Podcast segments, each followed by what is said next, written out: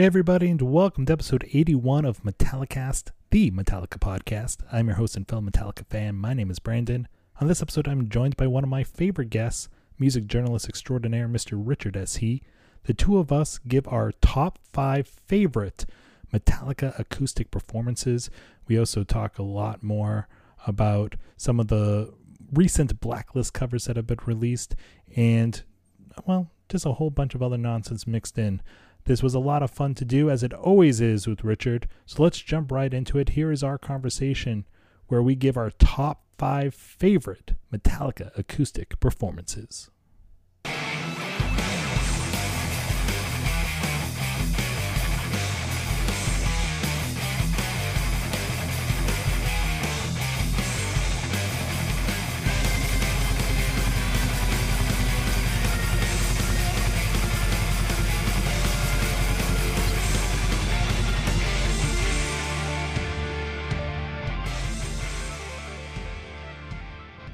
My guest today needs no introduction if you are a longtime listener to this here podcast.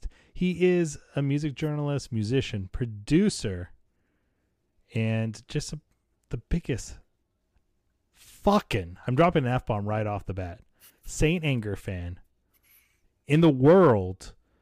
Now, you might be wondering right now, why am I introducing him if he needs no introduction? Because I need to welcome him to the Metallica podcast brought to you by Metallica and Amazon. Richard, as he welcome to the Metallica podcast. How are you, sir? Oh, what?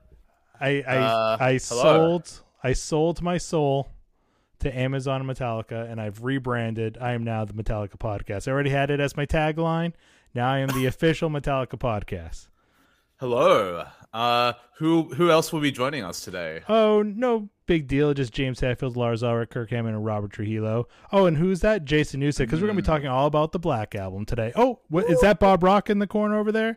Bob Rock will be joining us as well. congrats on, yeah, congrats on getting those uh, stream numbers up. I'm not going to lie. Uh, when I I was pleasantly surprised by the news announcement. Very excited. I'm I'm eagerly anticipating uh, what they put out there because I think everything they do is of the highest quality. I think as a mm. nerd, it's going to be must listen. Um, and uh, but it's funny like the the reactions that I saw, like all the various Metallica podcasts getting like like and you know in their and and, and it's you know the listeners out of the various podcasts are very passionate but it's like oh you, you you're no match for metal up your podcast. Hey why didn't you call it metallicast? That's the gist of what i got from reading people's comments is that everybody is saying you have to live off to metal up your podcast and nobody knows metallicast exists because everybody was telling them to name it metallicast oh yeah, it pro- it proves that you picked the correct name. I think, like, possibly you may have taken the name that Metallica might have wanted. My my, I, I hope so, and I'm waiting for their lawyers to reach out any minute and offer me a paycheck. I will I will sell it in a heartbeat. yeah, take that buyout. Yeah, fuck it all and no regrets. I my favorite comment was the person who wrote, uh, "You should call it." Metallicast and Podcast for All and I was like, those two podcasts already exist. Telecast up your ass and podcast for all to speak and destroy. Yeah. It was very funny, very amusing.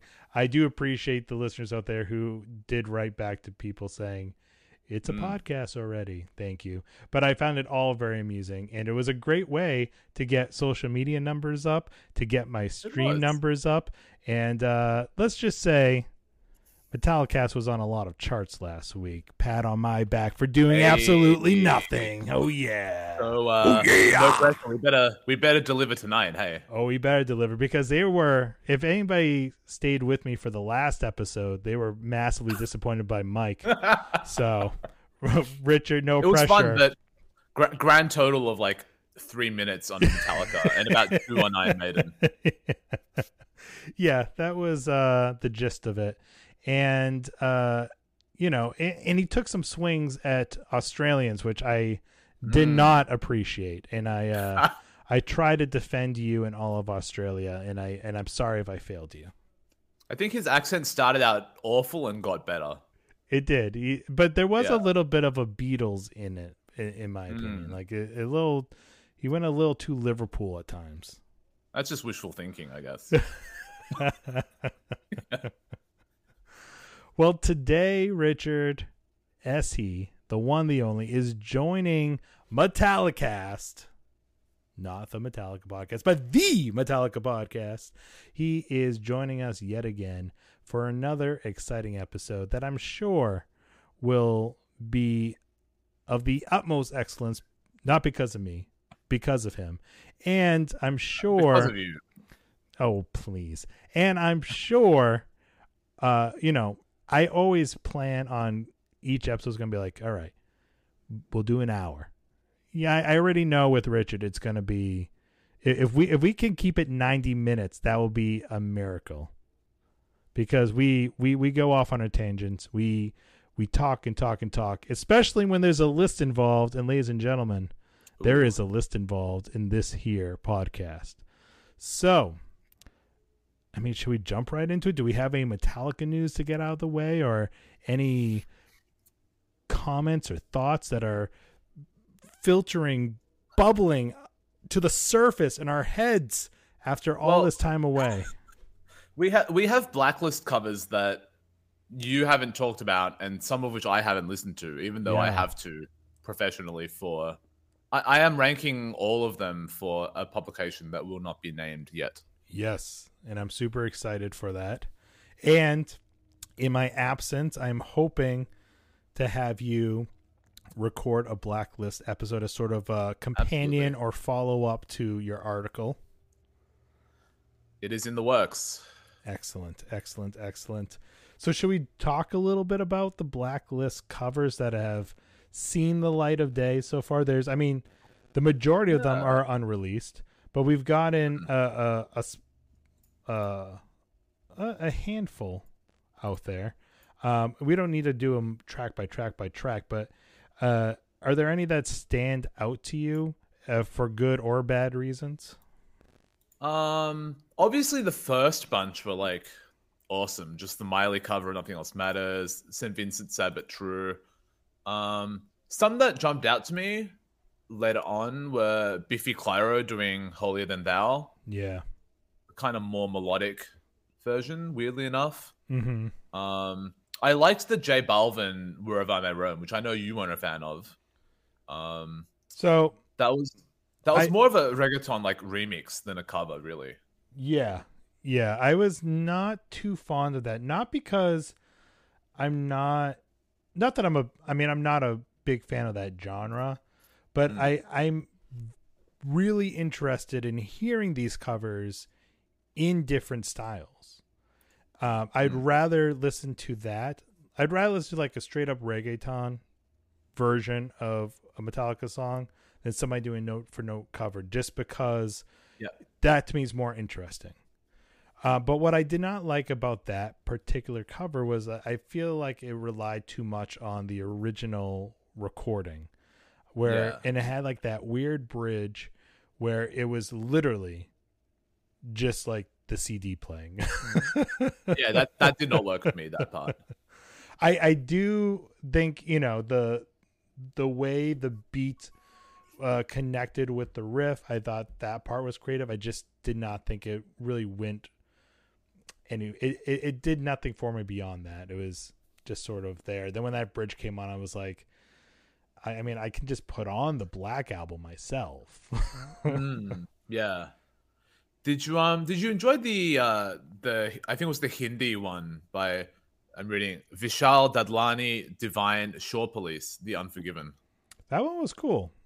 Yeah, Yeah. that that I see. I like something like that. That is, it it takes what Metallica did, and it honors it, and but it brings it in a new direction and does something new with it. Mm. And and the artists brought their own flavor to it. So, and I Mm. like I said, even if it's not something I personally would listen to normally, I'd rather listen to that than a note Totally. for note recreation.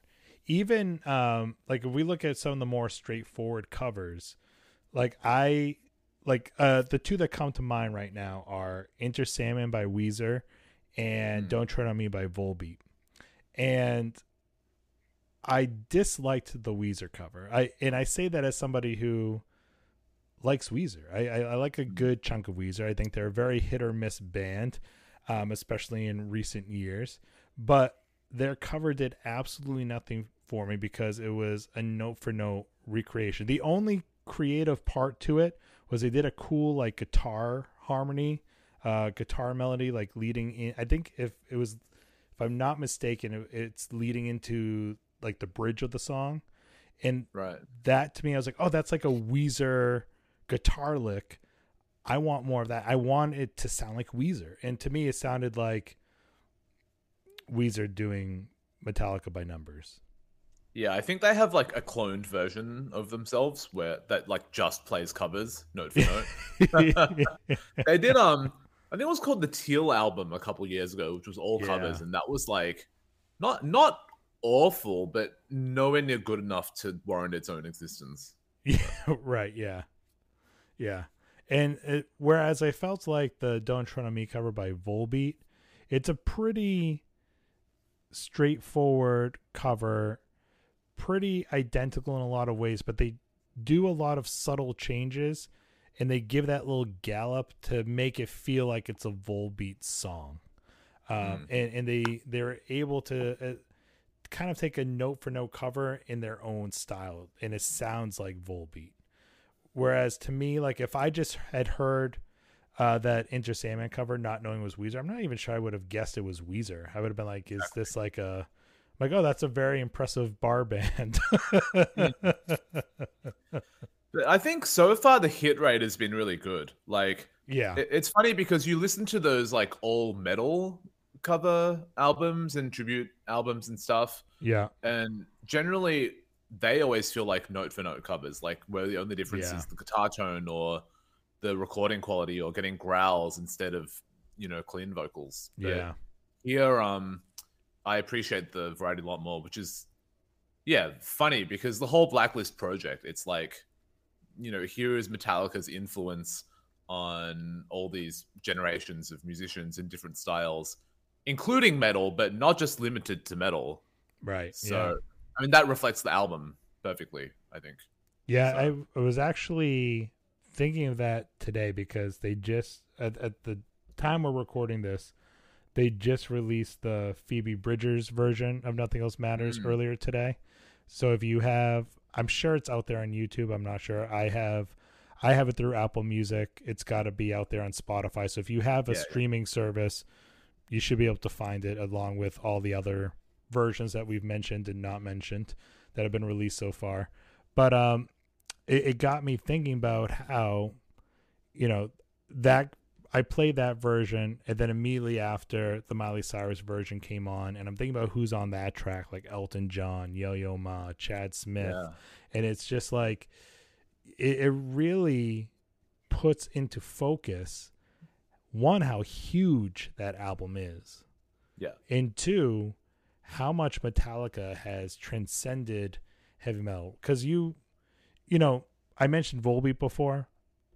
They're they're an obvious choice for a metallica cover album. Uh Yeah. corey taylor is on he's an obvious choice. Um, you know, anybody in the metal rock realm is an obvious choice, but when you bring in hip hop artists, Latino artists, um, Indian artists, uh, when you bring in uh, country artists, um, it, all these different styles of music, it really puts into perspective the importance of both Metallica as a unit, as a brand, and the importance of the Black Album, period. You know, just in, in terms of its influence and pop culture relevance. I think, yeah, I love that Metallica can still throw like curveballs at us like this. Um, even though they technically are not doing anything on this release, like they don't need to, you know? Yeah, yeah, yeah. Yeah. And and that's not the point, right? For them to really Yeah. contribute to it because you can have the black album for all that you know so it, it's in in the deluxe version i mean you, we're getting live versions we're getting demo versions you're getting all the typical stuff that we've gotten from the other remasters and all that stuff's going to be great to dive into and you know to hear an instrumental version of a song in the early stages of the songwriting or to hear i always love it when you get the demos and have it's like yeah yeah yeah yeah yeah yeah yeah yeah yeah yeah. Yeah yeah, you know? Um when when the vocal melody is like one note off well, like in master puppets the demo it's like end of passion play crumbling away. What? Total mind fuck um but it, it and it and i think it really shows too the just the strength of the songwriting like a good song Mm.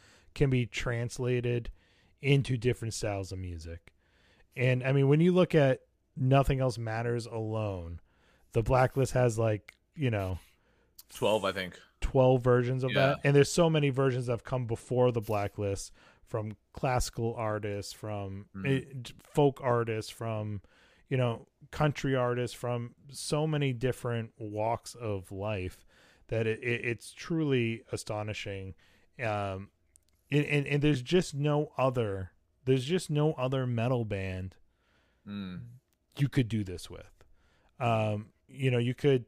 I'm not saying like you could never do a country version of a Megadeth song. I'm not saying, uh, you know, Ozzy Osbourne, Black Sabbath. They've been sampled and used in hip hop music, and I'm not saying then other artists are.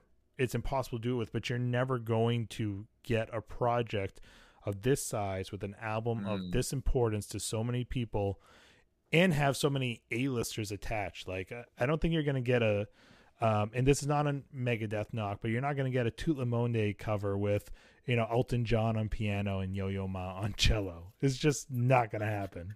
we can dream I mean, I trust me, if, if they want to come out with it, I will gladly listen to it. But Mm. I, I think Yo Yo Ma and Elton John should do a full metal tour and they just cover Metallica, Megadeth, Slayer, Anthrax, Oh, yeah, all the big four. Maybe sprinkle in some Testament and Exodus and I just thought of something really funny. Like, imagine if, you know, I'm sitting there on midnight, at midnight on the Friday that the entire blacklist comes out. and I'm the first person to put together um, a Spotify playlist of every song. But then I put in Mechanix by Megadeth in the playlist. just like every 10 songs, slip it in. yeah. Like, yeah. oh, this Never heard this cover before. Yeah, this is a great version of the Four Horsemen. Did they change the lyrics? Did worse. the lyrics. Wait, is this about a horny gas station attendant? Yeah? Ooh. I'm a Hey, for uh, gas. Hey, Brandon, what's the newest uh, Megadeth album called? Ooh, welcome to the new Megadeth album, The Sick, The Dying, and The Dead. Oh, yeah. Woo! There, I did hear. Um, there was a very small sample of a new Megadeth riff from the album that I'm not sure if it was released like through one of those Dave Mustaine cameo videos. Which I, I, mean, so. yeah, I mean he's just been dropping like little nuggets. Like I've never seen a. To his credit, I don't think I've ever seen somebody make so many uh blabbermouth headlines just from cameo videos people paid for. Um, It's very funny. He's paying like their wages too yeah. but he uh there was like a small sample of a riff. Obviously not enough to judge on especially when we're talking about a whole full-length album. But i gotta say that the the part of the riff i heard sounded great. It sounded fast sounded heavy sounded like it had a lot of energy behind it so i'm staying optimistic i think megadeth is destined for a great album in the 2000s. I know other people will say they've already had great albums in the 2000s. Not in my opinion. I've been through this before. Since the system has failed, the albums Mm. have just been a uh, a little bit Megadeth by numbers, a little bit generic, a little just. eh, I'm not saying they're bad. I'm not saying they're, you know, there's no great songs or good songs. I'm just saying, as albums, they just have not been living up to what came before, and I think a lot of that has to do with the, uh, with doing quantity over quality. Where there was a period where I feel like every like two years you're getting a new Megadeth album, and then a tour, and then a Megadeth album, then a tour, then a best of album, and a live album, then an, and then another new studio album, and then a tour, and it's just like, all right, take a break, like take take a few years, Dave, Mm. and just write like a killer album. And it's been a few years since Dystopia, and uh, I, I'm I really like uh, the new guitarist. I think he was the highlight of Dystopia. I was not thrilled about that album, but I thought the solos and the tone uh, was like more reminiscent of Marty Friedman, who I think was who I think many people would agree is the best guitarist to ever Yeah, be yeah. in Megadeth. Um, so I, I'm staying optimistic, and I and I really am rooting for a really awesome new Megadeth album because I think Dave deserves to have that moment, and I think Megadeth fans deserve to have that moment. Absolutely, especially after you know the year we've all had, and also Yeah. the year that he's had, especially. Yeah, I mean between you know Yeah, the cancer stuff and then the David Ellefson stuff and uh you know the all the COVID stuff, it's just like come out and have a fucking banging album that rips. Also, want to give a quick shout out to Electra Mustaine, who keeps putting out like weird little electro pop glam songs. And she was a country artist once upon a time, I remember. I think so. Yeah, her her new thing's like, uh, it's a bit like 2008, 09 Lady Gaga, I guess. Yeah. she has her own feel to it. It's like, yeah, it, it's interesting stuff. Well, there you go. From the mouth of Richard, who who can definitely speak more intelligently about that than moi. but the real reason we're here today, I already mentioned Finally. we're doing a list. And see, this is why these episodes end up being 90 plus minutes. And that's not a complaint because I think these albums are always of high quality. And God knows after that Mike episode, I need a high quality episode. Ugh.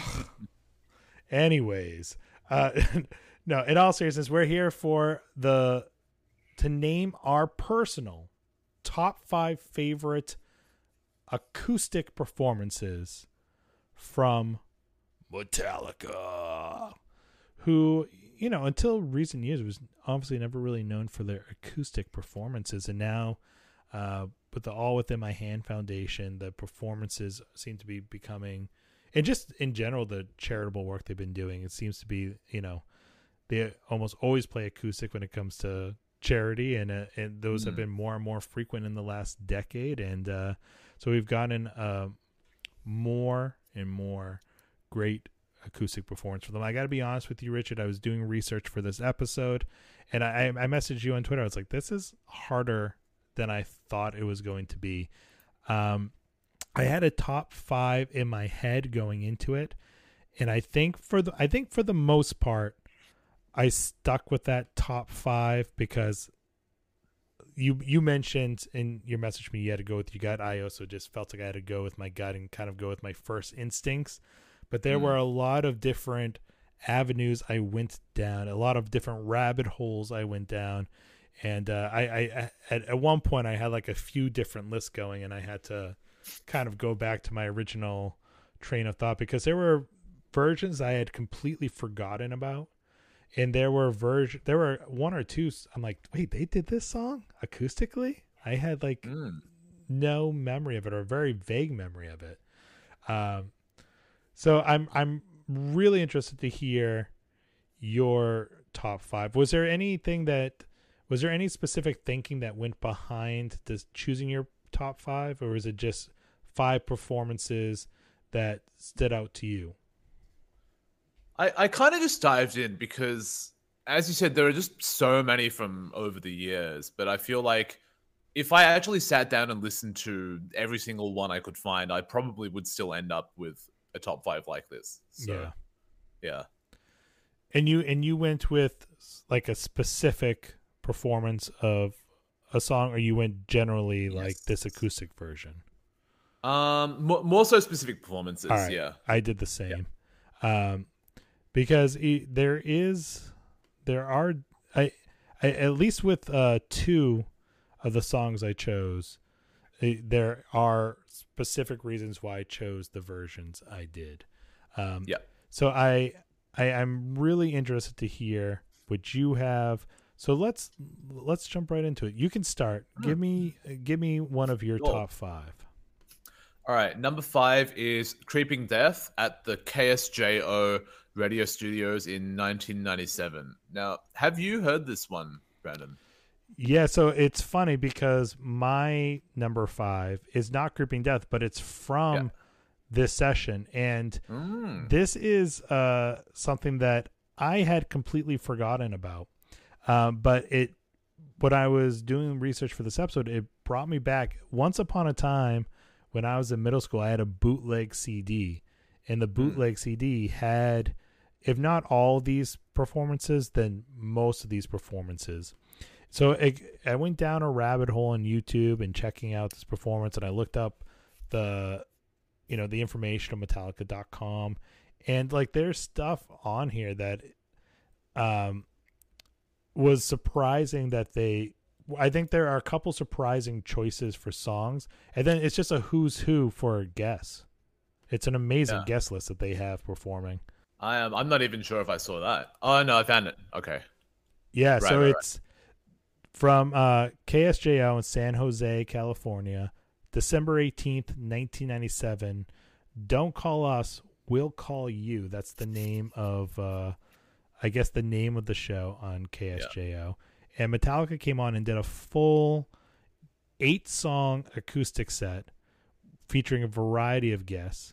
Um, and some of these are songs that they have performed again in more recent years, um, and but uh, several of them are ones that have sort of been, uh, at least the acoustic versions have been lost to time.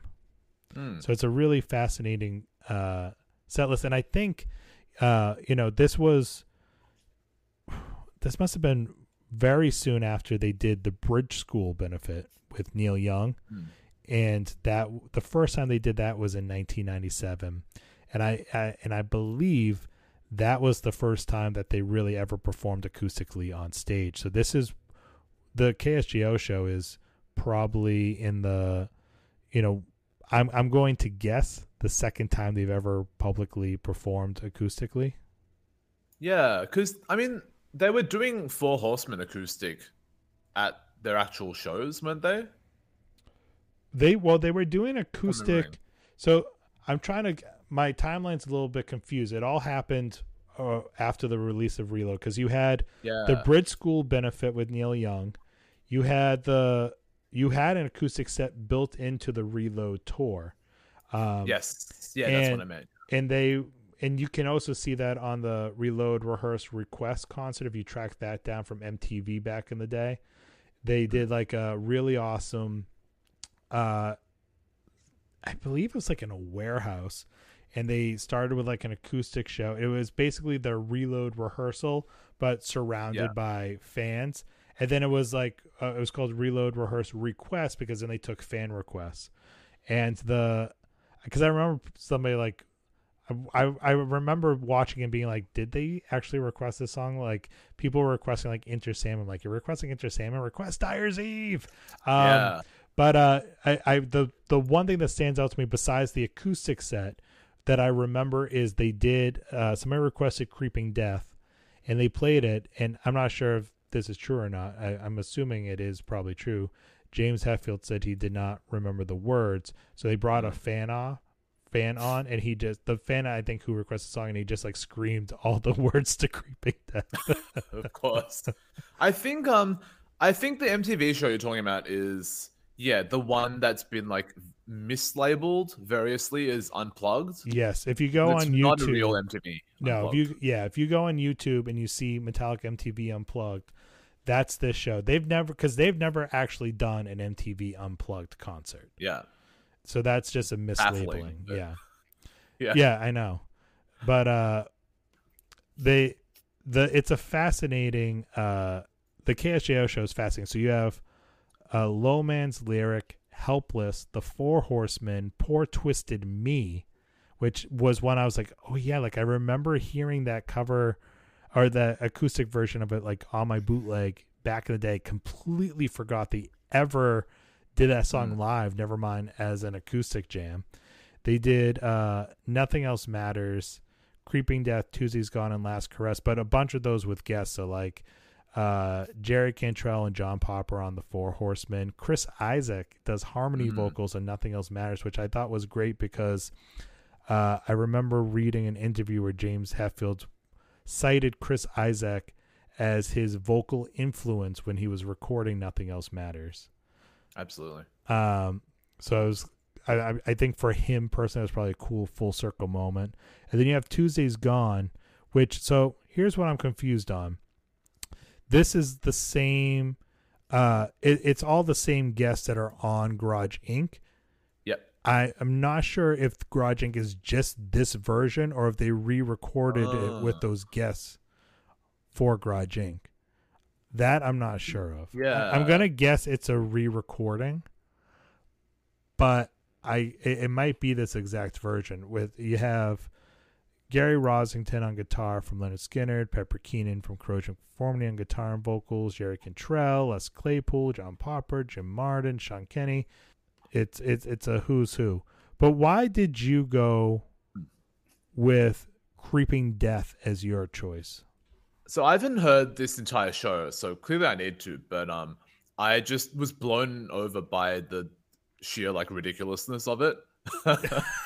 so firstly, you have the host just mugging over the intro and like yelling random things throughout the oh, performance. the DJ is very annoying throughout this. yeah but um it's played like super fast so like live show tempo but acoustic and it feels like it could just fall apart at any time yeah. and at a couple of points it almost does i think some of the transitions are a bit funny but um i don't know just very very charming especially Yeah. how kirk like bluesifies his lead parts throughout like the guitar solo is almost all improvised so Yeah. it's a real fun one. Like I feel like even if they wanted to, like they wouldn't be able to recreate that feel again. It kind of came out organically to me. Yeah, I mean that that was a big thing that stood out to me about this whole performance from KSJO is just how loose it was. yeah. Um, and like they're you- never loose, really. Some No. sometimes, but I don't think of them as a loose band. No, even I feel like even when I feel like when they're loose, if they're ever loose, it's not intentional, and it's Yeah. because like they're struggling to keep up like on a new song that they learned, Yeah. you know, uh, you know, a half hour before they went on stage or something like that. And it's like the first ever. That's like that's when they're loose, and that's when like Mhm. things can go off the road. But I've never really heard them just like loose and laid back in this way. Um, and, and I include that in the obviously the other acoustic performances that came after. And I for my number five, I chose the Four Horsemen from this recording. Um, and you know the I remember hearing the Four Horsemen from the All Within My Hands uh 2020 concert um from the Helping Hands album. And you know they it's a great version. It's a it's performance wise a better version than this because it's Mm. in a lot of ways because it's a tighter, it's a cleaner, more polished performance. Uh, but I remember them making headlines when they like released the video because it was, oh, Metallica goes country. They do like a country western version of the Four Horsemen. Mhm. I was like, they did that all the way back in Yeah. 1997. This was like just a rehash of that. And this version is cool because not only do you have Jerry Cantrell on guitar, but you have John Popper of Blues Traveler just like doing improvised harmonicas all over the damn song. it's just like a really loose, rowdy, bluesy countryish rendition of a thrash song and it, it's a really fun listen i think so I, my choices for choosing were very similar to your choices for choosing Mm. creeping death Hell yeah. I think I need to. Yeah, I think I need to go back and listen to the whole show for sure. It, I would- It I really would sounds like recommend that it. they've all had like several beers. yeah it really does like they Yeah. definitely like smoked a joint and had a few beers or something to get themselves loosened up if you're interested in hearing and you've not yet heard it i found it on youtube under uh if you if you search metallica acoustic metal there's like an Mm. acoustic metal bootleg that comes up. And m- the version i found even broke it down like track by track so you could skip from song to song. And this is how loose they are right? When they do nothing else matters the the whole like first part of the song anyways is just them laughing. Like they're playing the song and like i feel like they're just like calling out to the dj and then james is just like laughing his way through the verses. Like eh, they are not like taking it seriously at all which is like which which is fun to hear in a eh, Yeah. especially over a song that you've heard like a million times. Because i was like oh this is gonna be like so good. I want to hear like those chris isaak harmony vocals. And then like hetfields is just laughing his ass off through the whole like first verse You don't want it every performance, but once in a while, you know, you just got to let loose. Yeah. that that was that was like my mic um my mic episode last week that was my ksjo podcast episode oh dear. just gotta let loose once in a while and now we're focused in doing a very strict serious podcast episode Absolutely. Yes. Enunciating very clearly. Yes i always enunciate clearly because i'm a podcast professional and i'm just going to emphasize all my words especially my p's Anyway, my number four is All Within My Hands from S&M2, uh, which seems like a predictable choice, but I actually almost didn't include it. Um, but no, I went back and listened to it, and I thought, eh, it's just too good not to, you know? Yeah. Um, partly because I admittedly have not rewatched S&M2 since I saw it in the cinema, but it does feel like the whole moment does feel extra special just after the last 18 months. Um, but ultimately, it's funny because I'm one of the people who does still kind of prefer the original All Within My Mhm. Hands. Um, I really would love to hear Metallica do any Saint Anger song like in the original tuning rather than the tuning up they do in this version. But Yeah. it's like a testament to this this version and this moment that it is as great as it is. I So- think. I'm going to mix up my order a little bit on the fly here because I also chose this song. I chose it at a different number, but I might as well talk about it now because the numbers really are just there for structure. Um, Yeah. So I I chose I I w- same as you. I was hesitant to choose this version because it's. I mean, it's acoustic version, but you have this l- like lush, rich orchestra around them, and it's like it's it's not it's far from a stripped down acoustic version at this point when you have a hundred plus musicians playing on it.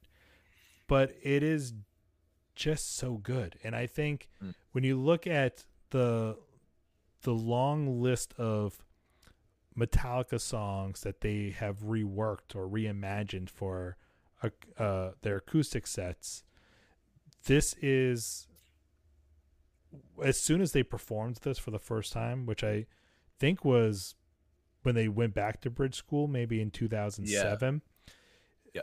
It, it became like an instant fan favorite.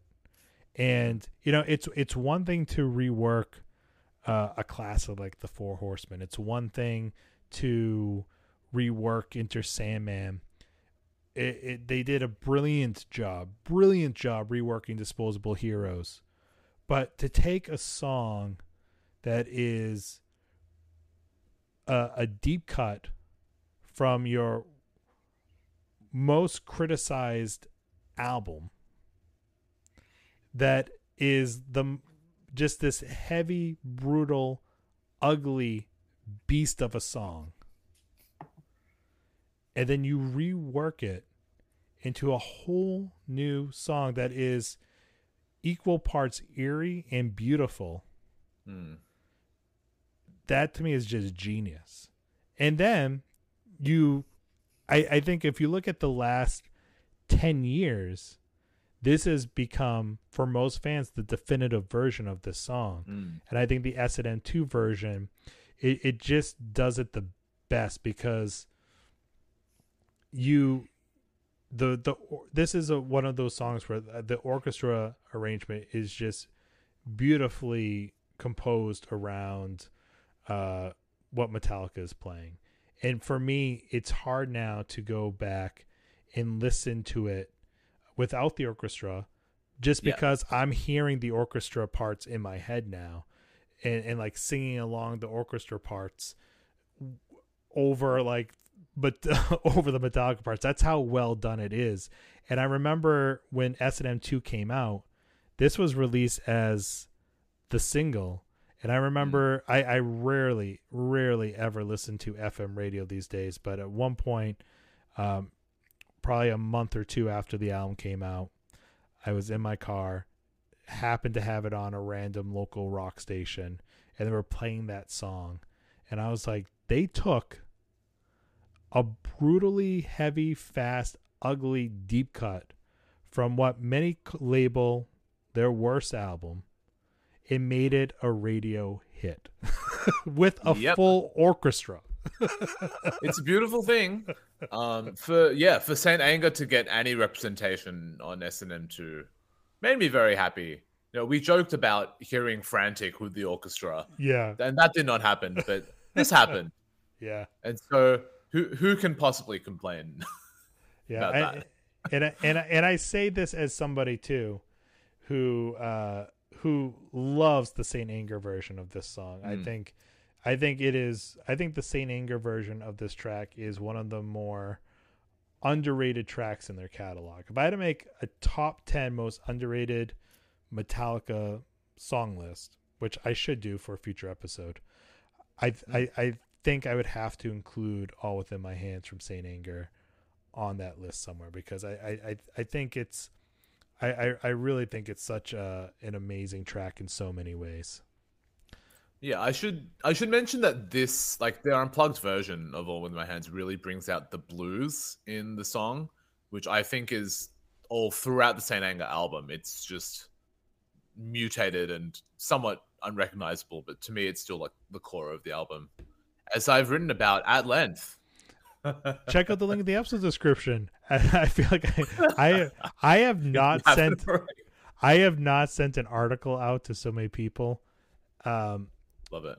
as I have your Saint Anger article, um, and that includes articles I myself have written. I, I Woo. so I, I, I, I'm trying to spread the Richard S. He gospel about Saint Anger. Thank you, thank you. It served its purpose because, like, every time I see an argument about Saint Saint Anger come up on social media, instead of like typing out all my points, I can just go here. I said it um, three years ago, and in fact, I've been tossing up whether to do a similar one about Lulu for its 10th anniversary, and after our long Yes. podcast, which feels like you know phase one of my yes, reappreciation for that album. I'm just it, uh, I don't know how much time it, I'll have to do like do all the research, do but yeah. it, do it. You can always do it for the 11th year anniversary. I'll let you. Hmm. We'll see. Your number three, unless you have something else to add about All Within My Hands, Richard. No, no. I feel like we said it all. All right.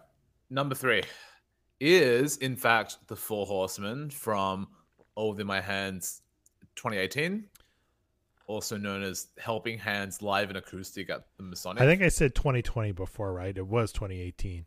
As I was saying Yeah. 2020, I was like, it was earlier than that. I was thinking in my head. the um, I mean, the show may have been released later, but it happened in 2018, I think. Yeah, I know. I think you're right because, I mean, when did the second one happen? Was that still 2020, or I'm we were already in 2021? It's all blending in. Damn, COVID's Yeah. just making everything blend in with each other. COVID and kids in my life. Every Mm. year now just blurs and blends. One negative and one positive. Yes. Yeah. COVID was a huge positive. Kids are a huge negative. I'm kidding. I'm kidding. I'm kidding. You you tested COVID negative, and your wife's pregnancy tests were positive. yes. I was trying to think of a respectable way to say that. Congrats. Thank you. a number two. Um, two, two plus two is four. The Four Horsemen.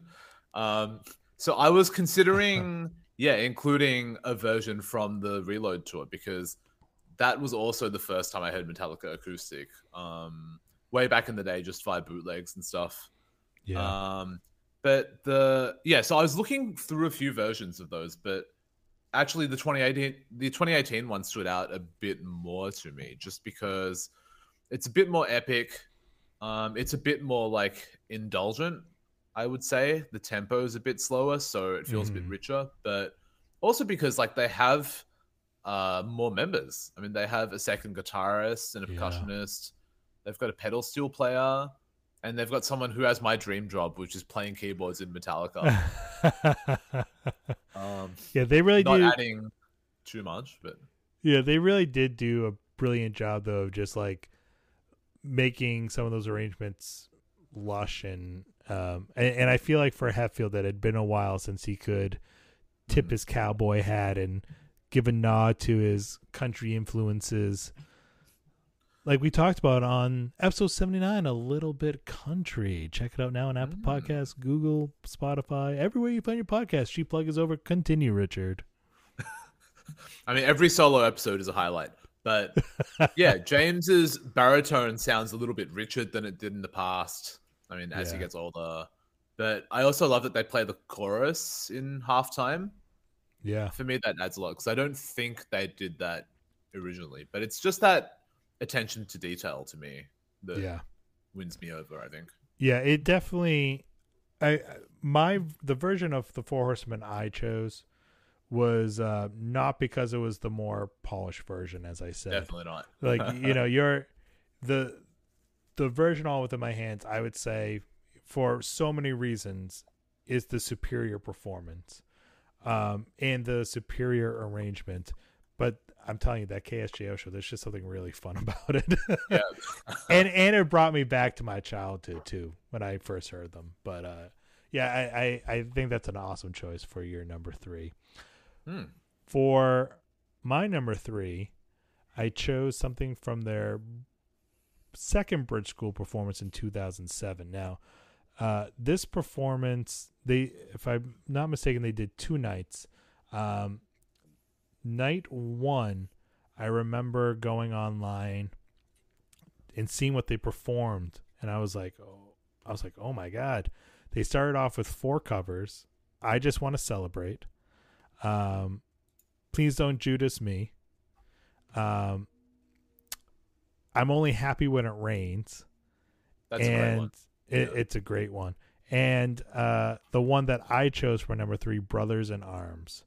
Um, so I I I feel like it was at this time where I, I think it took uh you know uh until the 2000s for Metallica to start kind of laying their guard down live and having more fun on stage.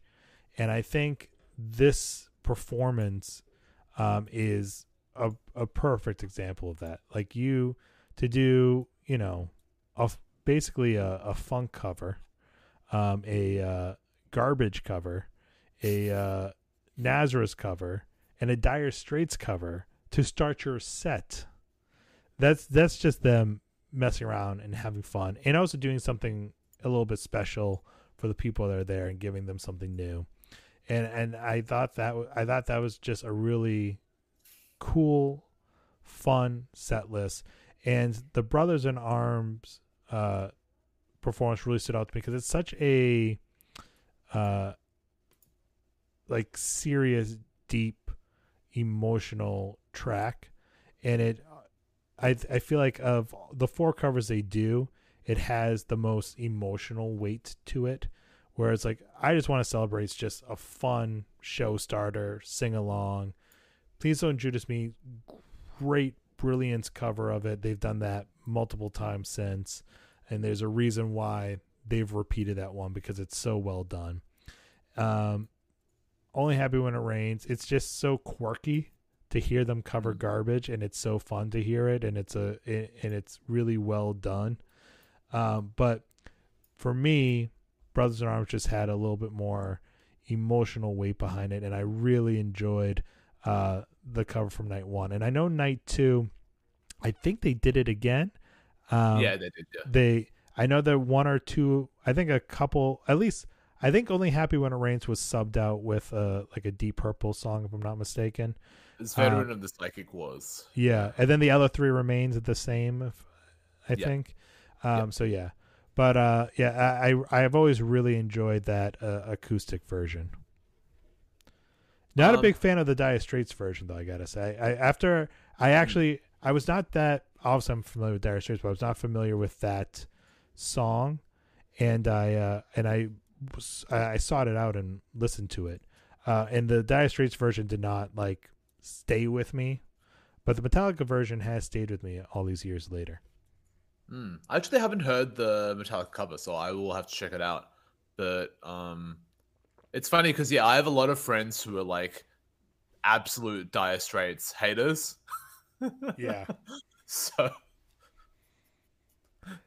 They yeah, I, I was expecting you to defend the original more, but I well, I uh, I do not hate. I just it there was so they are a band that I think are immensely um talented. hmm. Um and I think eh, despite the grand hits that they've had over their career, I think they're a, probably a bit underrated by myself included. I probably underrate them a lot. Um, but they're just not a band that's oh, like when they're a band I've tried to get into, and I and I Mm. just I, they're just one of those bands that have not really clicked with me yet. Anyways, maybe I'll try again, and uh, yeah. and one of these days it'll click. But I think I mentally have filed them under the same category as like light Eric Clapton, if you know what I mean. yeah, but Just like and, generation. but less racist, which is good too. Yeah, Yes, Ge- generationally, maybe just not for me, yeah. but perhaps I will find a way. I don't know. yeah. so that is my number three. Richard, your number. Wait, was that our number three? Is that what? Yeah, it was. All right, yeah. all right, all right. I'm confusing myself now. All right, take it away. Number two is Disposable Heroes, also from All in My Hands, Helping Hands 2018.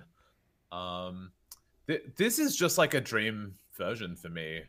Um, it's one of the last songs I would have expected them to do acoustically. Um, Yeah. Even in its like metal form, it's a little bit underperformed and Mm-hmm. I think a bit underappreciated, even though everyone's heard it. Um, but it's just so impressive. Like the arrangement's completely different. It's in a different time signature too, which I guess changes the feel by default. I think 12 mm-hmm. 8, I guess, instead of 4 4. But it means even the vocals are shuffled around, all the different parts are shuffled around Yeah. and it's just so like big and grand and familiar but new i maybe even more so than all in my hands because that's more of a vocal led song yeah. whereas this is more of an arrangement led one um but you have yeah someone backing up playing a mandolin which is one of my favorite instruments kirk absolutely shredding a 12 string acoustic Mhm. um, there's like there's even a key change when they hit the bridge. I think like three minutes in or something. Yeah. Just total curveball of that. And to me, I just love how how like adult it sounds compared to the original, which is just pure energy. But Right. This one brings a a certain gravitas while still feeling maybe if not a thrash metal song, it has you know it has that kind of propulsiveness to it. Sure. Yeah. So this one's not on my list, but this, if I had to, uh, this was one that I kind of was like going back and forth on. I was really tempted to put it in my top five because I I think it's a brilliant reimagining of it. Um, it's not even like a rearrangement so much as it's a reimagining. Um, Mm. and it- there I remember I I think the first time they performed this, I think he even I think Hetfield even said something along the lines of like, see if you can recognize this one. And like I remember when they started playing, it's like bum ba da dum ba da da da. I'm like, what is this? Because I I did not look at like the song title, and then when he starts singing, I'm like, holy shit, it's Disposable Heroes. so good, and and and it really is. Um, they kind of take you on a little bit of a journey, and and and I really like the rearrangement of the, you know, like you mentioned, the chorus, the bridge, the it's just really really well done. I um I have not heard the original because they first debuted this version, I think, at Bridge School in 2007 as well. Yeah, that's the I've first time I heard it. Yeah. I, I'm curious to hear how it's changed in the years since. Yeah, I, I would have to listen to them back to back um to tell. I, I but off the top of my head, I don't think it's actually changed too much. I think it's Yeah. probably just got tightened up and then they added added in like the mandolin and other um is there anything I, I forget off the top of my head, is there anything else on there besides the mandolin? Uh, I don't they- think so. Yeah. So I I will tie in with the Helping Hands concert for my next song, which is Bleeding Me. Um I I it, I think it, it's funny. Somebody just wrote on Twitter today. Uh I think it was good old punt. Hey, Ooh, I'm gonna do my Mustaine impression for you. Punt is if you're not on Twitter, he's a he's a great guy. We do a lot of music talking on there at Metallica Spot. Follow me on there, and uh, you'll I'm sure you'll find him weaving in and out of uh, conversations with me and many other music fans. And uh, and, and I'm I'm I'm I. Uh, I, I I'm just gonna keep on saying I I I I because I'm I'm a podcast professional. I am encouraging him to uh, start up his own Megadeth podcast. Absolutely. We need one. I know. How is there not one? He can call it and punts. If you're listening, this title's for free. You can call it. Ow." I'm not sure exactly how you write that out, but that's what it should be called. Yep. Um, but he he posted today. He uh he was listening to Bleeding Me, and he's like, you know, some people might not like this because it's on. And I wrote, it is an all time classic song. Yep. In my opinion, I- think this is, um, it, it has always been one of my favorite Metallica songs. Um, I you know as somebody who grew up with Load that came out when I was in sixth grade. It's the first compact disc I ever owned on my, and as the first one I ever played on my first CD player. So I mean, I mean, I have nostalgic memories for this album. So maybe I view it in a different light than earlier generations because of that reason. But I have always held the Load era in high regard, and I think uh, Load is the stronger album of the of the two, in my opinion.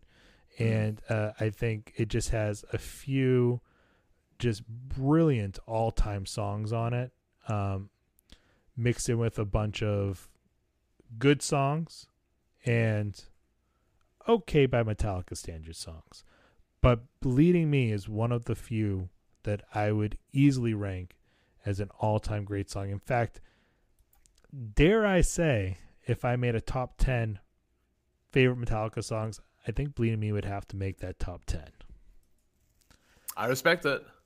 And it's not a it's a song that they performed a lot in like the post load years up until the early 2000s and then they just stopped performing it. So when it made its way to Helping Hands, it was a pleasant surprise and they just kill this performance. Hetfield's vocals on it are just a thing of beauty.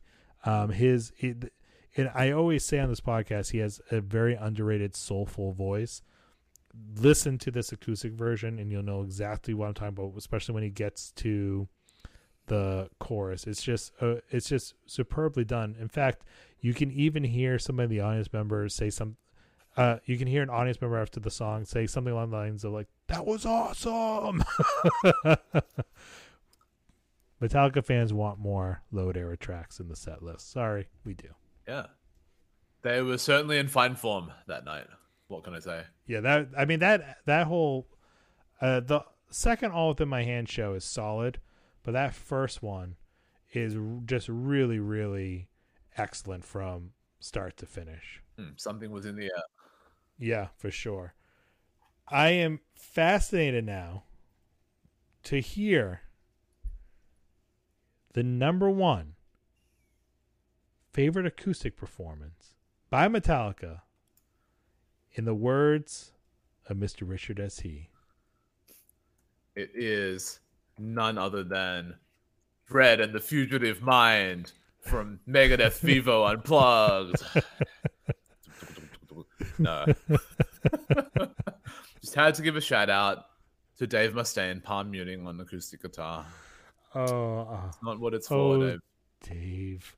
You know what? I whenever I hear, you know, you chose Disposable Heroes. Whenever I hear a song like that, I'm like, Yeah. this is how you do metal acoustically. Um, you if you do like a thrash song on an acoustic guitar, it has to be like a little bit of like a novelty. Like Yeah. Metallica did Hardwired acoustically, pretty much note for note as they do it on the album for the most part. And Yeah. I feel like that's just sort of when when you do it one time, it comes across to me as like we're just having fun with this. We're just it, this Yeah, might yeah. work, this might not work. It's just, it's we're just kind of letting loose and having at it. But when you do try to do every song in that way, it just does not work. Rearrange. Although they try. Reimagine. Ooh, I'm singing acoustically. Ow. That'll Dread in the fugitive mind. I'm trying to think. You I'm trying uh, to think of the melody of Dread in the fugitive mind right now. Oh, I don't know either. It's I I know the song is, but Yeah. off the top of my head, all I can think of is now kill the king. The king is dead. Long live the king. I am the king. God save the king. You remember that song? I I, remember Rainbows Kill the King more. So I remember I so I always associate these two songs together because I if I'm not mistaken they came out together and then Dread and the of Mind made its way onto a studio album after they came out together. Like I think they were on a greatest Right. hits album and then Dread and the of Mind made its way on the next studio album, The World Needs a Hero. And poor Hmm. Kill the King got left behind off the album. But um Aye, aye. but uh yeah i was so I, oh, whenever i hear one of those songs i automatically think of the other one of those songs and i, I just remember hearing kill the king and being like how many times can you say king and of course kill the king save the king long live the king god save the king i am the king it's like godsmack with away how many songs are you Oh, gonna have no. with away keep away stay away go away far away fall away okay we get it Cilierna. we get it away Oh. I think um I think you need to start a cameo doing Dave Mustaine impressions. what does he charge now like 300 bucks Probably.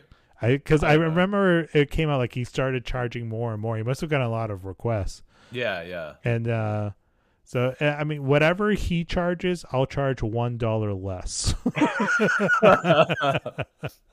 I respect the that you value yourself. as you- I'm one less dollar worthy than the real Dave Mustaine. yep. All right, on to my real number one. It is Mama Said, later with Jools Holland, 1996. I think this has only been performed twice, if I'm not mistaken, and the other version was at a Swedish show. But um, this one is literally just James solo, um, washed, you know, lit in blue on a quite a nice TV soundstage. And to me, it's like the most vulnerable he's ever sounded at a live performance. He just doesn't. He's not projecting the rock stardom at all. And what I love about it is, it just completely humanizes him. Like he seems like a regular dude playing a regular acoustic guitar, like not even a super fancy sounding one in your living room. But Yeah. to me, that really shows off like his talent and his humility, and also, yeah, the strength of the song. Um, for him to be able to do a straight up country ballad that's so personal to him, I really respect it. So So that is my number one. this I'm glad you mentioned it because it's not in my top five and literally up to the point where we started recording, I was like, "Ah, I should put that version of Mama Said in my top five because I so going back to that bootleg album I had with the KSJO, I had that Mama Said from Jools Holland Mm. uh, on that bootleg album. And I remember once YouTube was a thing, like find the video on YouTube. And I, I've seen and heard that performance so many times, and it is everything you said it is. It it is just so good. It's stripped down. It's very emotional. It it is. Uh, it's very rare you see you get to see and hear Hetfield in that way. Um, and and I was like, I should put in my top five. I should put in my top five, but I did not. So I'm glad that you chose it because that I I, I if I made this a top six, it definitely hands down would have weaseled its way in there. Um, and if you ask me for my top five next week, it'll probably end up being on that list. Mm.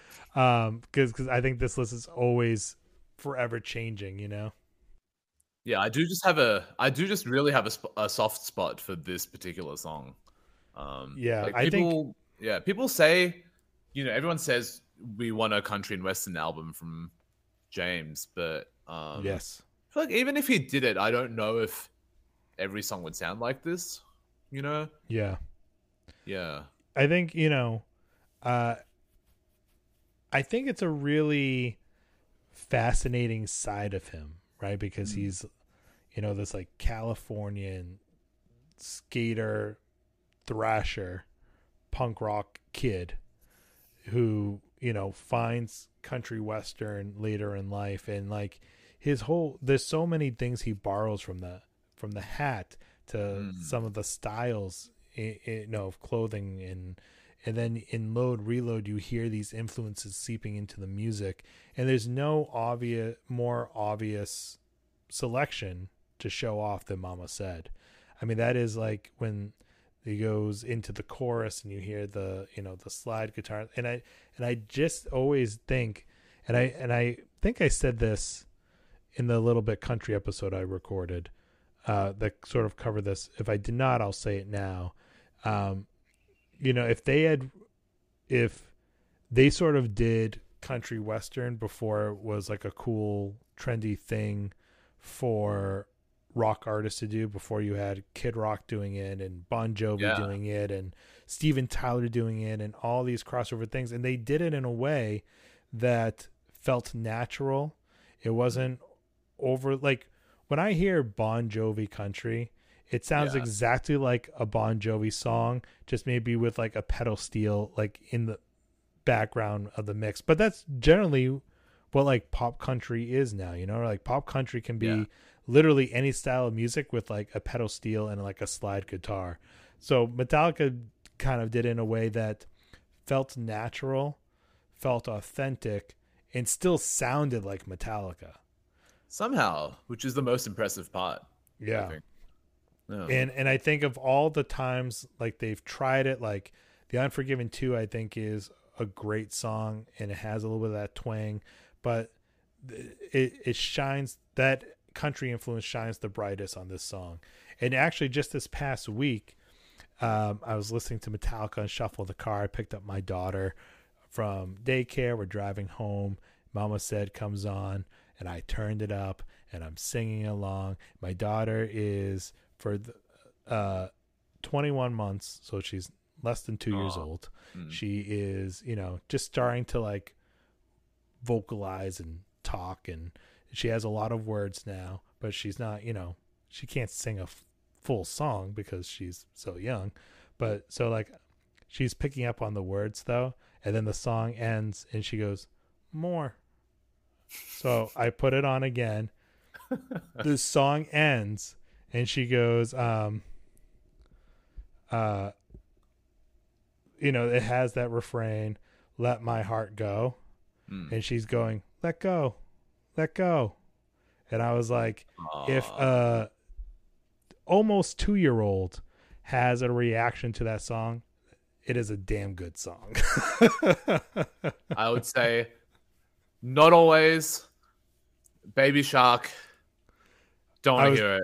I was going to say, uh, I was going to say, I put that on to get out of playing Baby Shark because I've heard that song way too many times, Yeah. and you have no clue how many different versions of this song there are. oh Lord. Do I don't do wanna do know. do do do do Baby Shark. Do, do, do, do. My Oh, I so I was uh. really it, so basically this is my life now. We listen to children's music, and then I, I once in a while put on music I like and hope that she has a positive reaction to it. Sometimes she goes, "No, Dada, shark." Or bus, meaning wheels on the bus, or um, or Baba for Baba Black Sheep. You know, all the classics. But once in a while, she hears a song and then it ends and she goes, More? And I'm like, We're going to play this song five million times if it gets me out of hearing uh, more children's music. Oh, yeah. well, you sound sound like you're doing it right. I'm trying. I'm trying, failing, succeeding, all at the same time. so my number one is maybe I'm, I maybe I'm cheating a little bit because it was more. Um, let me just say it's dread in the fugitive mind from uh no maybe maybe i'm cheating a little bit because it's it's not a metallica song and it's not a full metallica performance Mm. it is james hetfield performing solo doing um something i never thought i needed until i heard it and that's him covering eddie money baby hold on. It is so i this took place i believe in february 2020 um Hetfield was recently out of rehab for the second time. This is his first performance on stage. I believe his first appearance was he did uh was at the car museum for his car show and then shortly after that, might have even been the same week, he surprised everybody, appeared on stage at an Eddie Money tribute show, and sat down, just him and guitar, and did this cover. I had no clue him and Eddie Money were apparently friends. Hmm. And he tells uh, the story of how they met and how they became friends. Um, and it's a very, you know, personal, heartfelt moment. And then he starts playing and I'm like, what? What is he playing? This is not a Metallica song. It's got to be any Money song. And you know, I I know all the hits, like you know, from Eddie Money, um, mainly because my parents played Eddie Money when I was growing up. But like, if it's a like, if it's not one of his handful of hits, I'm not gonna know what this song is. And I'm like, what is it? What is it? And then he goes, and I you can kind of hear the audience like trying to figure it out. Then he goes into baby hold on to me. And everybody's like oh my god. He takes this pop rock 80s song completely strips it down and similar to what they do with all the, with the, all within my hands just makes it this eerie but beautiful song that takes on a whole new meaning he he he sounds very uh vulnerable but strong in his vocal performance and is just really really well done. And if you've not heard it you must seek it out on YouTube and listen to it. I talk about right now I'm like I'm to listen to it again as soon as we're done recording. It is that damn good I think. I just uh, put it on now in the background, and yeah, it looks like a pretty magical moment. Yeah, it is. And, and the fact that you know, best of my knowledge, it was not. He was not advertised to be there. Mm. Like I said, he had just come from rehab. He comes back and just has this like personal moment for a friend, and lets this out. And uh, it, it's funny because I remember hearing this and being like, "Oh my god! Like, is this it?"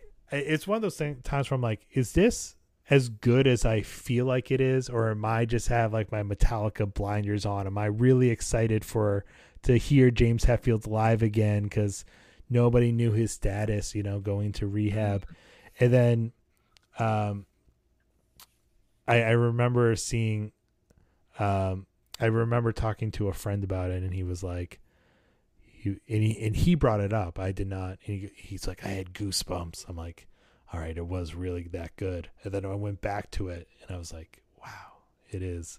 And, and every once in a while, I still have to go back and like revisit it.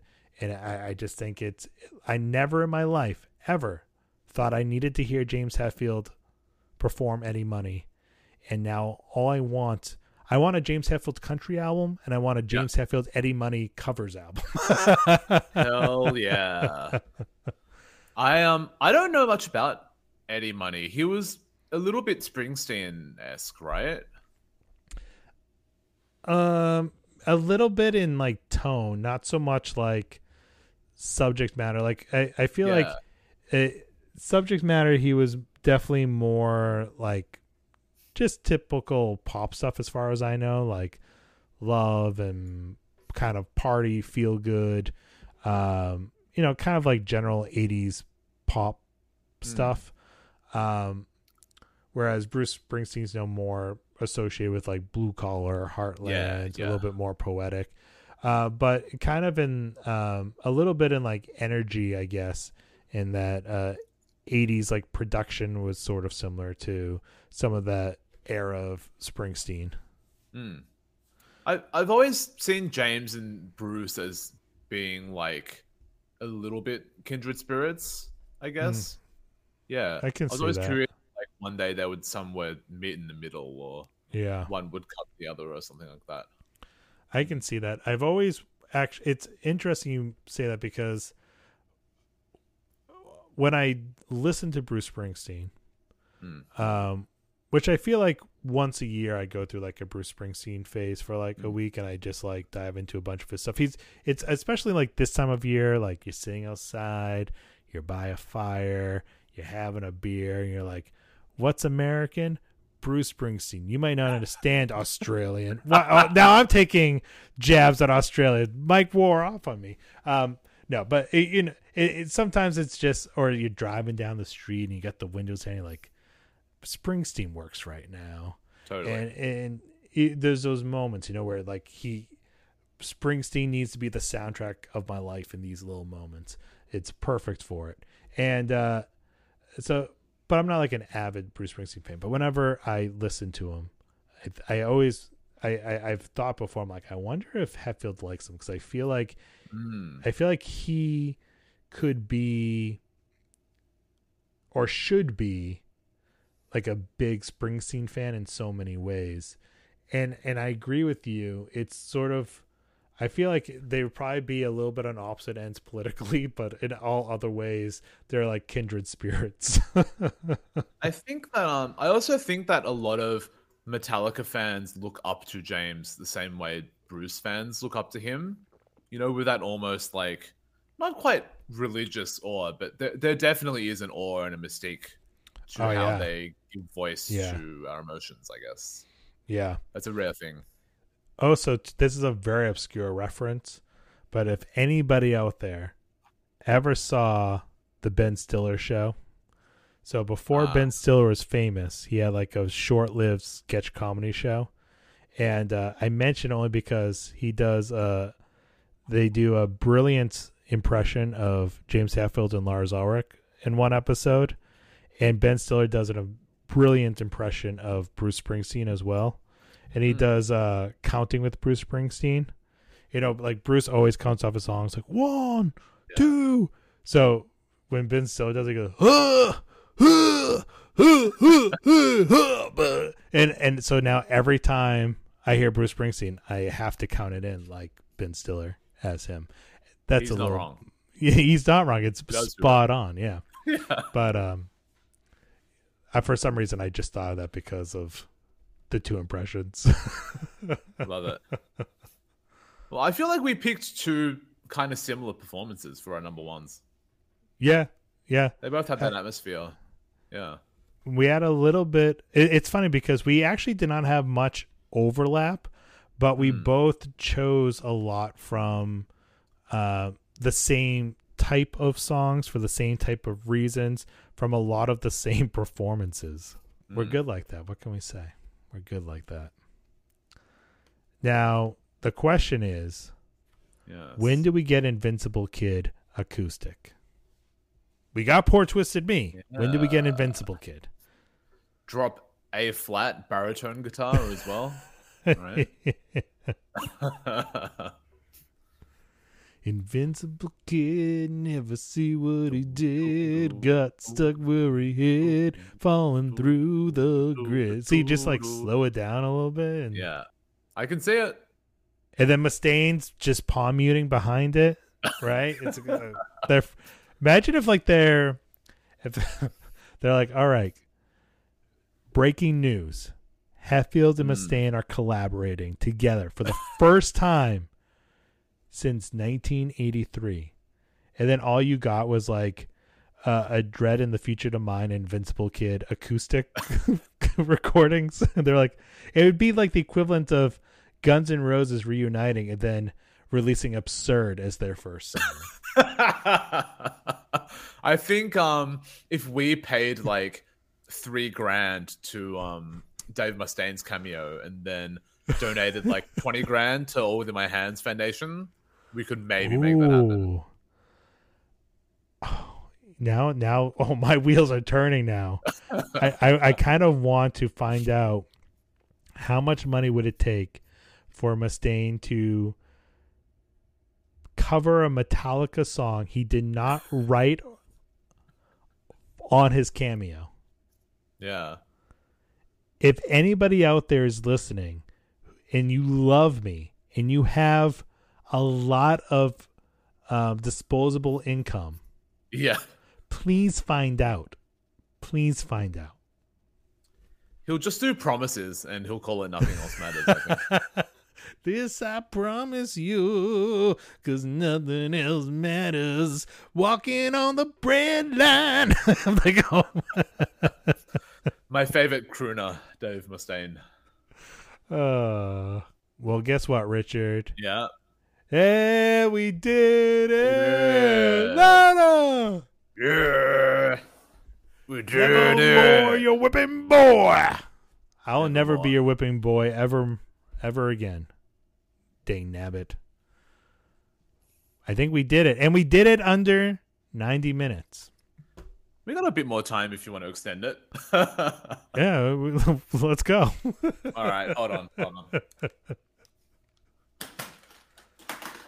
right now, uh, for those of you who cannot see, Mr. Richard S. He is taking out a instrument called the guitar, and he is about to perform "The Sick, the Dying, and the Dead" in its entirety, followed by an encore of "Breadline." Uh, a Tout Le Monde as performed by Elton John and Yo Yo Ma. Is that like actually audible? It it I it, yeah I can hear it. It sounds like it's. uh, Do you just have it unplugged right now? Because that's what it sounds. I like. do, Yeah, sadly. it sounded like you were playing "Keep on Rocking" in the Free World.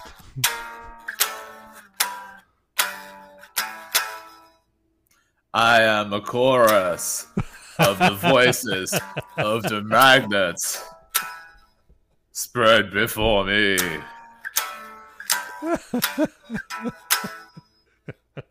I don't know the rest of it. I will learn it though one day. All what eleven song. minutes of it? Uh, yeah. Uh.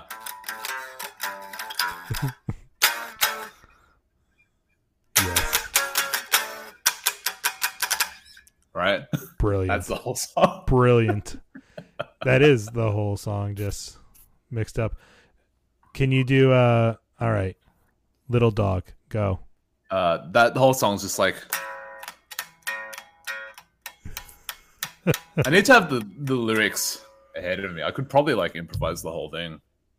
This is what happens when you let me loose on Metallicast uh, during a lockdown in Melbourne. Uh, and ironically, the second guest in a row pulling out a guitar and playing random songs. I think dog. Metallicast is the new MTV Unplugged. Who can't get in? Moaning at the bedside, moaning from each limb. Little dog who can't get in can only cry but cannot swim. A puny body and a tiny dick. A little dog can make you sick.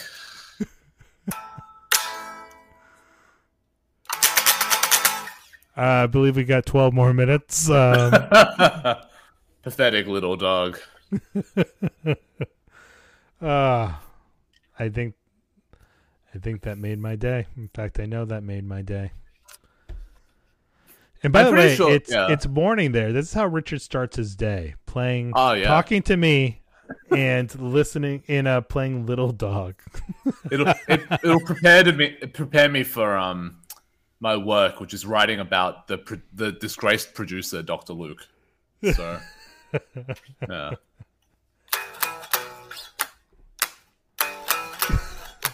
That's the fun of Luke. Like every riff is quite memorable. Like I haven't Yeah, practiced them or anything, but I'm just like you know. yeah, stuck All in my in the old head. noggin. Well, I'm seeing flashes out my window. Yeah. Lightning's coming. Can you play us some Ride the Lightning? Uh. Uh.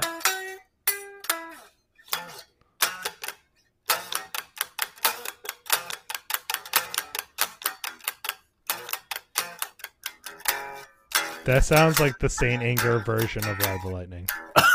just disgracing myself in Metallica, playing actual Metallica songs. Yeah, I'm gonna just keep naming songs. Let's do this for two more hours. Let's go. yeah. Um, one thing I'll say is I'm I'm disappointed that Megadeth have never done anything from Rust in Peace acoustic, because it's like if you're gonna do acoustic songs badly and palm muted, you should just commit. You should commit to the bit. You know? Uh, have they never? They've never done it. I'm looking up. Uh, no. By the way, did you hear?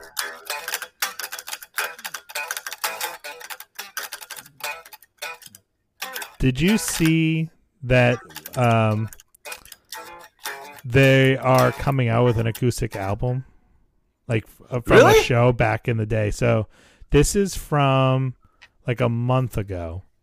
Um, this is an article from Louder Sound, and there's this article is like you know the news story appeared on multiple multiple websites. Um, let's see, recorded on the World Needs a Hero acoustic tour at Bill's Bar in Boston, Massachusetts on May the 9th, 2001. The 10 track Unplugged in Boston album features the short lived Megadeth lineup of Dave Mustaine, David Ellefson, guitarist Al Pitrelli, and drummer Jimmy DeGrasso, and was previously only available to members of the Megadeth fan club. The album is now set to be released on August 20th, that's soon, on LA indie label Cleopatra Records, who are billing the stripped back recording as a document of one of the most unique and sought after concert experiences in Megadeth fandom. The track listing for Unplugged in Boston is Dread in the Fugitive Mind, Yep. Trust, Time the Beginning, which is a good choice because that's just basically an acoustic song, anyways. Use the Man. Yeah. Here we go. Holy Wars, The Punishment Due, Wow. followed by Almost Honest. Your favorite song, Promises, Hey. She Wolf, Moto Psycho, the best song title ever. Motorcycle acoustic is awful. I'm just gonna say it. Motorcycle. Nothing about that song translates. and right into Symphony of Destruction. Wow. Yeah. So that will be a must listen to. I'll probably need a few beers before I do so, but I, I, I will listen to it. And I think actually we should do a special episode, Live stream. uh, uh, either a live stream where we just do a running commentary, or we'll just do Absolutely. a track by track breakdown as a special Metallicast episode. It'll be like you know when a sitcom um, has like a very serious episode. They have a very special episode. We'll have a very serious, very special episode of Metallicast about. It'll be like an intervention of why you should not listen to this album. yeah. Zero and- jokes. and fun story: Bill's Bar, believe it's no longer there, but it was a, a popular venue in Boston, across the street from Fenway Park, and I played there as the lead singer in a Metallica tribute band Woo! called Alcoholica. Woo! There Hell you go. yeah. There you have it. I, I like to imagine a younger Brandon being like in the radius of that bar in 2002.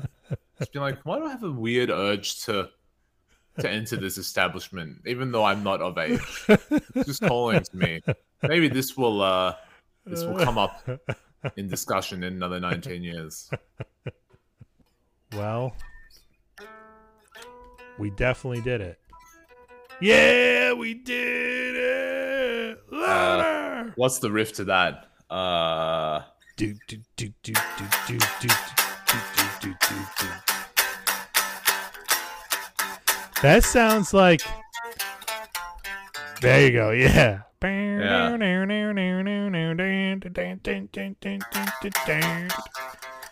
I always just think of Swizz Beatz like doing the bob, like.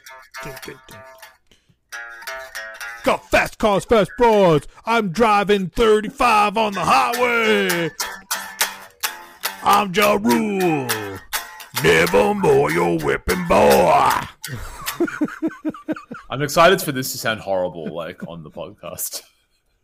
That's that's the whole podcast. Maybe next time I'll like actually work at my guitar setup and then Here's what I need you to it'll do. get too self-indulgent though, but yeah. Here's what I need you to do. Yeah. On August 20th, Cleopatra Records is releasing the first time commercially Megadeth Unplugged in Boston. I need you to learn all the acoustic versions of it. Ev- all 10 songs, and I need you for a live stream to perform it live. And I will do my Mustaine. If you play guitar, I'll do my Mustaine impression over it all. Highly requested by everyone. Yes. That, Won't that be would- in time because will- of the the Listen. lag between us. when I come back from paternity, we're gonna make it happen. It will not be in time because it will be incredibly lagged. Real time performance is impossible over the internet. All right. I think we've led them on long enough. Yes. So please, uh, Richard, tell everybody where they can find you on the interwebs. You can find me at on Twitter and Instagram at rsh underscore elle. Hopefully, I'll be pub- publishing more articles and things soon. That's all I can say. And yeah, definitely a blacklist article coming up next month. And hopefully a blacklist episode without me though. Mm. spoiler alerts. So, will it be Richard by himself? Will he be accompanied by an exciting guest? Only time will tell. I will certainly be playing the role of Brandon, though. Yes. Do your best Brandon impression. Do Brandon as Dave Mustaine. Go. Ooh, ah. I still don't have it. It's a particular position in my throat. You know?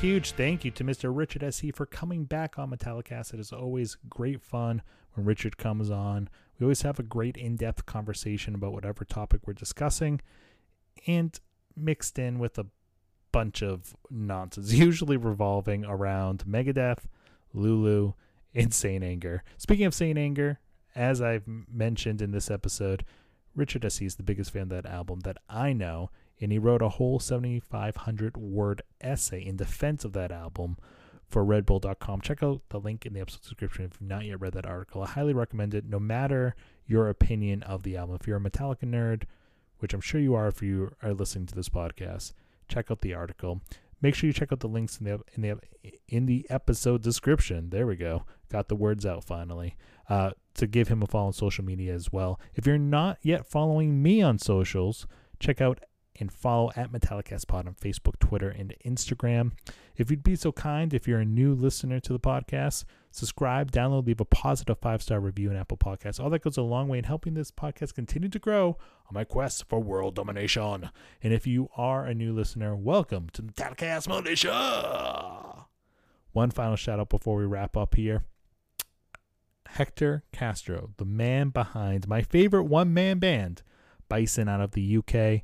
Check out the links in the episode description and give Bison your support. He has kindly provided all the music you hear in this episode, the original arrangements and music, uh, including the epic creeping death intro that I love so much. I am hoping to be here next week. My wife is about to give birth sometime in the next few weeks. And uh, if I'm not here, it's because she gave birth and we have a baby. If I am here, she has not yet gone into labor and given birth. Once she does give birth, I'm taking a little bit of a break, but I will be releasing new content, one or two new episodes a month called Metallicast My Friends of Misery, featuring guest hosts, some of which have been on the show, some of which have never been on the show. So I'm looking forward to releasing those episodes and providing new content for all of you until I make my triumphant epic return a few months down the road. So hopefully I will be here next week. Until next time, ladies and gentlemen, middle up your ass. Yeah. Fans not experts.